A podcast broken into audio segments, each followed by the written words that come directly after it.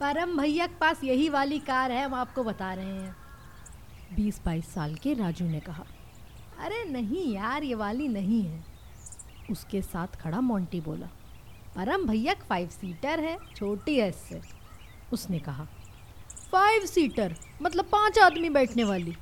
अरे भैया, मैंने रैली वाले दिन आठ से ज़्यादा लोगों को निकलते देखा था उनकी कार से। राजू को खुद पर पूरा भरोसा था। अरे ऐसे तो राजू भैया, वाल्टो में आठ आदमी फिट करा दें, मोंटी कुछ थूकते हुए बोला। दरअसल त्रिवेदी सदन के बाहर एक बड़ी सी गाड़ी खड़ी थी, जिसे देखने के लिए राजू, मोंटी और धौलापुरा के कई और नौजवान घर के सामने एक पेड़ के पास इकट्ठा हुए थे। आनंद भाई साहब दिल्ली से एक बड़ी चमचमाती एसयूवी गाड़ी में आए थे, जिसने धौलापुरा वालों का ध्यान आकर्षण कर लिया था। ऐसी रॉप वाली गाड़ियाँ यहाँ गाँव में बस इलेक्शन और रैलियों के दौरान दिखती थीं। इसलिए इनमें चर्चा छिड़ जाना आम था। भैया, धौलापुरा से यहाँ तक आने में कितना समय लग जाता है गाड़ी से? उनमें से एक लड़के ने आनंद भाई साहब के ड्राइवर से पूछा। ड्राइवर वहीं बाहर खड़ा गाड़ी की मैट झाड़ रहा था। उसने बिना ऊपर देखे जवाब दिया लगभग बारह से तेरह घंटे। अरे दादा, आप तेरह घंटे गाड़ी चला कर रहे हैं? लड़का हैरान हो गया। नहीं टोटल इतना मानो। हम लोग ब्रेक लेकर आए हैं।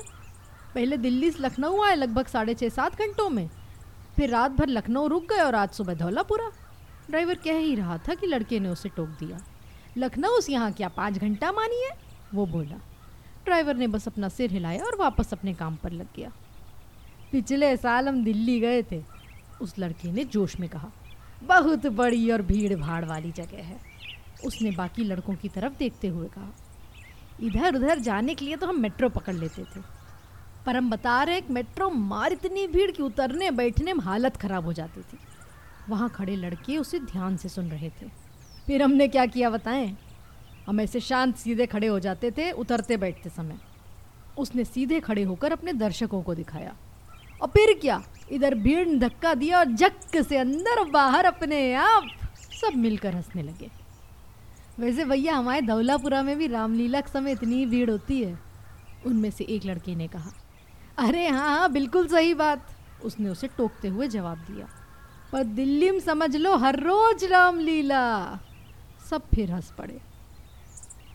सारे ही बड़े शहर एक जैसे हैं।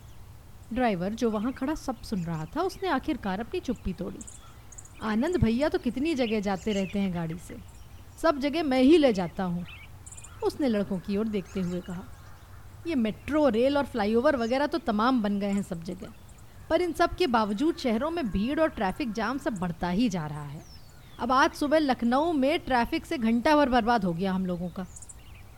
देखो, हम बता रहे हैं। जो लड़का अपनी दिल्ली की कहानी सुना रहा था, वो ड्राइवर की सहमति मिलने पर गर्व से बोला, अरे अरे, भाई साहब, एक और पूरी लीजिए। माया ने भाई साहब की थाली में पूड़ी रखते हुए कहा, अरे नहीं नहीं बहू, अब और मत बनाओ, मैंने बहुत खा लिया है।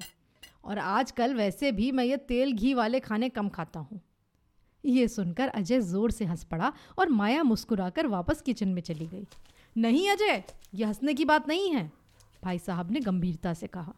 तुम्हारी भी अब उम्र हो गई है, अड़सठ के तो हो गए हो ना? उन्होंने पूछा। हाँ भाई साहब, अजय ने मुस्कुरा कर कहा।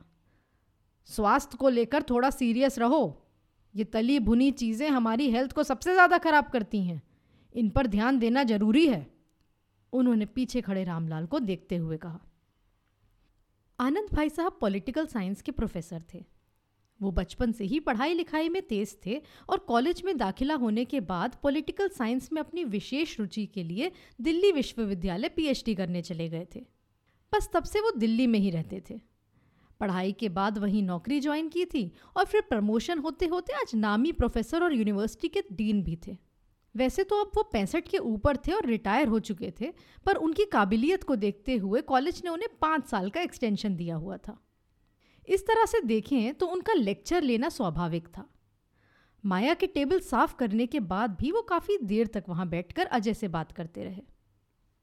इस साल बारिश काफ़ी देर से हुई, उन्होंने अजय से कहा। हाँ भाई साहब, अजय बोला।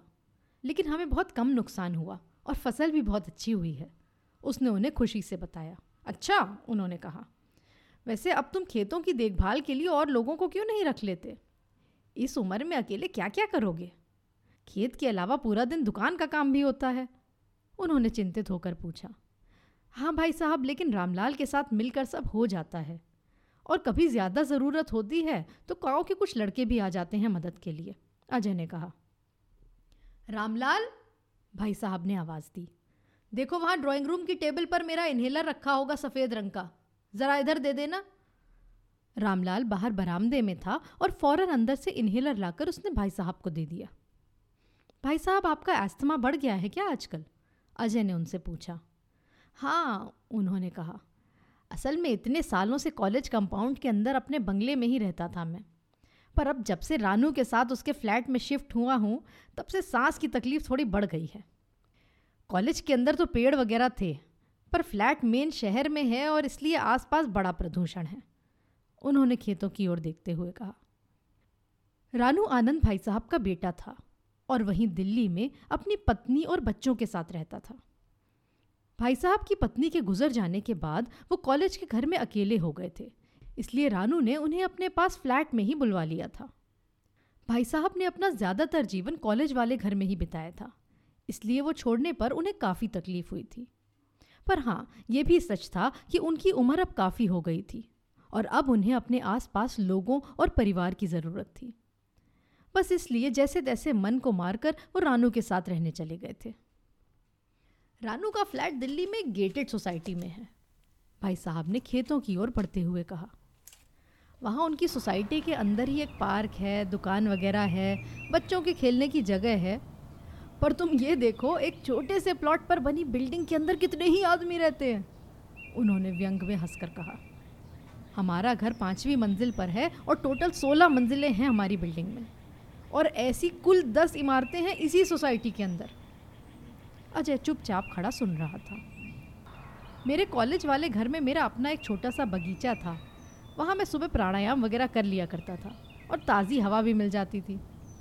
पर अब इस फ्लैट में बस एक छोटी सी बालकनी है जो सामने दूसरी बिल्डिंग की तरफ़ खुलती है।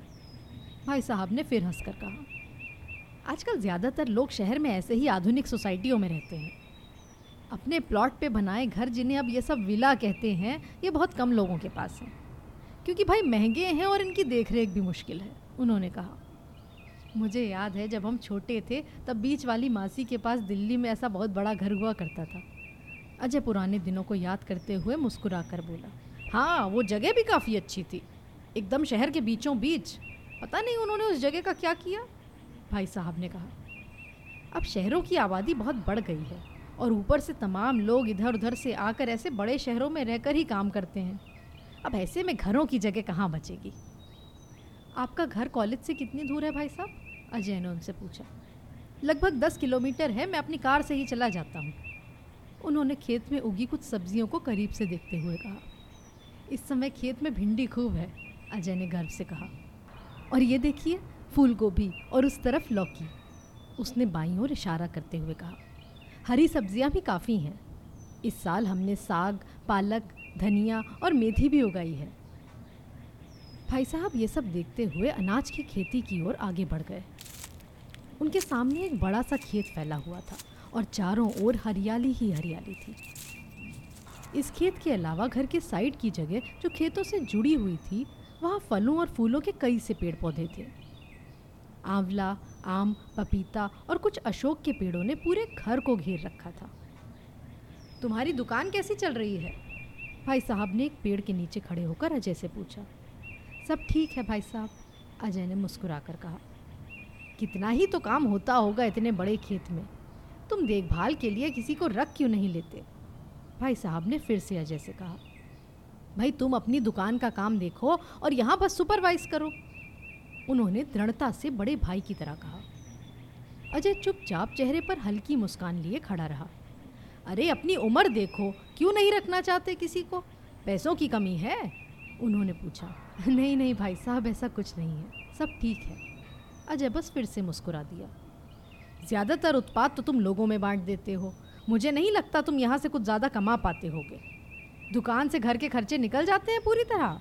कल मैं दुकान चलता हूँ तुम्हारे साथ। वहीं देखेंगे। उन्होंने बड़े भाई के हक से कहा। अरे हाँ हाँ भाई साहब, बिल्कुल। अजय बोला। अजय को अपने खेतों से गहरा लगाव था। उसने वहाँ लगे हर पेड़ को साल दर साल बढ़ते देखा था। उसे अपने लगाए बीजों को पौधा बनते देखने में एक अलग संतुष्टि होती थी। उसके लिए ये खेत कोई व्यवसाय या काम नहीं थे। ये तो बस उसके जीवन का एक खूबसूरत सा हिस्सा थे। भाई साहब उसके बड़े थे और वो ये सब कह के उन्हें टोकना नहीं चाहता था। इसलिए वो एक आदर्श छोटे भाई की तरह वहाँ चुपचाप खड़ा रहा और उन्हें ध्यान से सुनता रहा।